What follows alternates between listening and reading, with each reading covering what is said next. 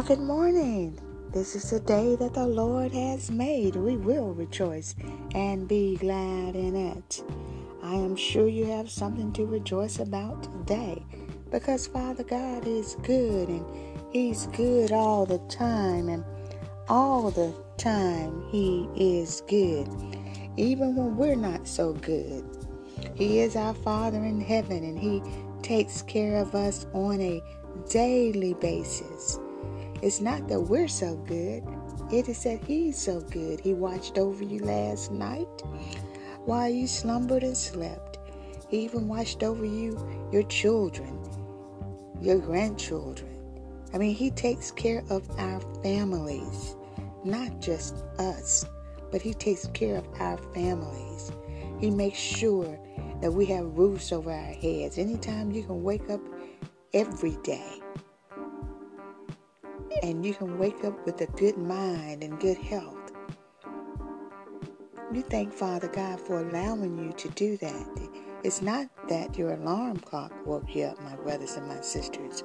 It's the goodness and the grace of our Heavenly Father, who is God. Well, today my nugget is walk in the light. This is the message we have heard from Him and declared to you God is light. In Him there is no darkness at all. 1 John 1 and 5 tells us that. Many things that happen in the world today are symptoms of a sick society. The average person feels unable to confront the evil around him or her, which can give rise to an attitude of complete despair.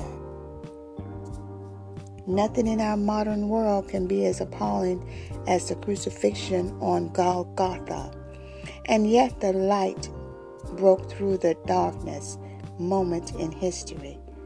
When Jesus overcame the forces of evil, and rose triumphantly from the dead. Regardless of how dark your circumstances may be, put your trust in Christ. Follow Him, and you will see how His light expels the darkness from your life. In this era that we've never seen before, called Corona, this virus that we've never seen before, COVID 19. A lot of lives have been lost. A lot of people are struggling. A lot of people have not been able to go back to work. But we know that our all knowing Father God in heaven has a plan for us, as He did for the children of Israel. You must keep your faith in these hard times. You must keep your faith even when doubt tells you something different. You must keep your faith in an ever loving, ever knowing Father who is in heaven. Even when it doesn't seem like He's listening, that He's turned a deaf ear to this society.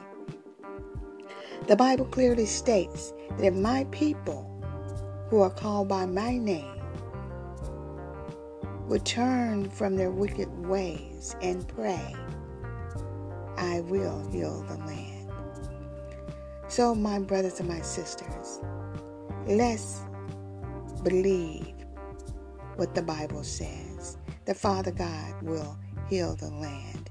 Well, if this nugget has been a blessing to you today, please share with others on your Facebook, your Twitter, whatever social media that you have available to you.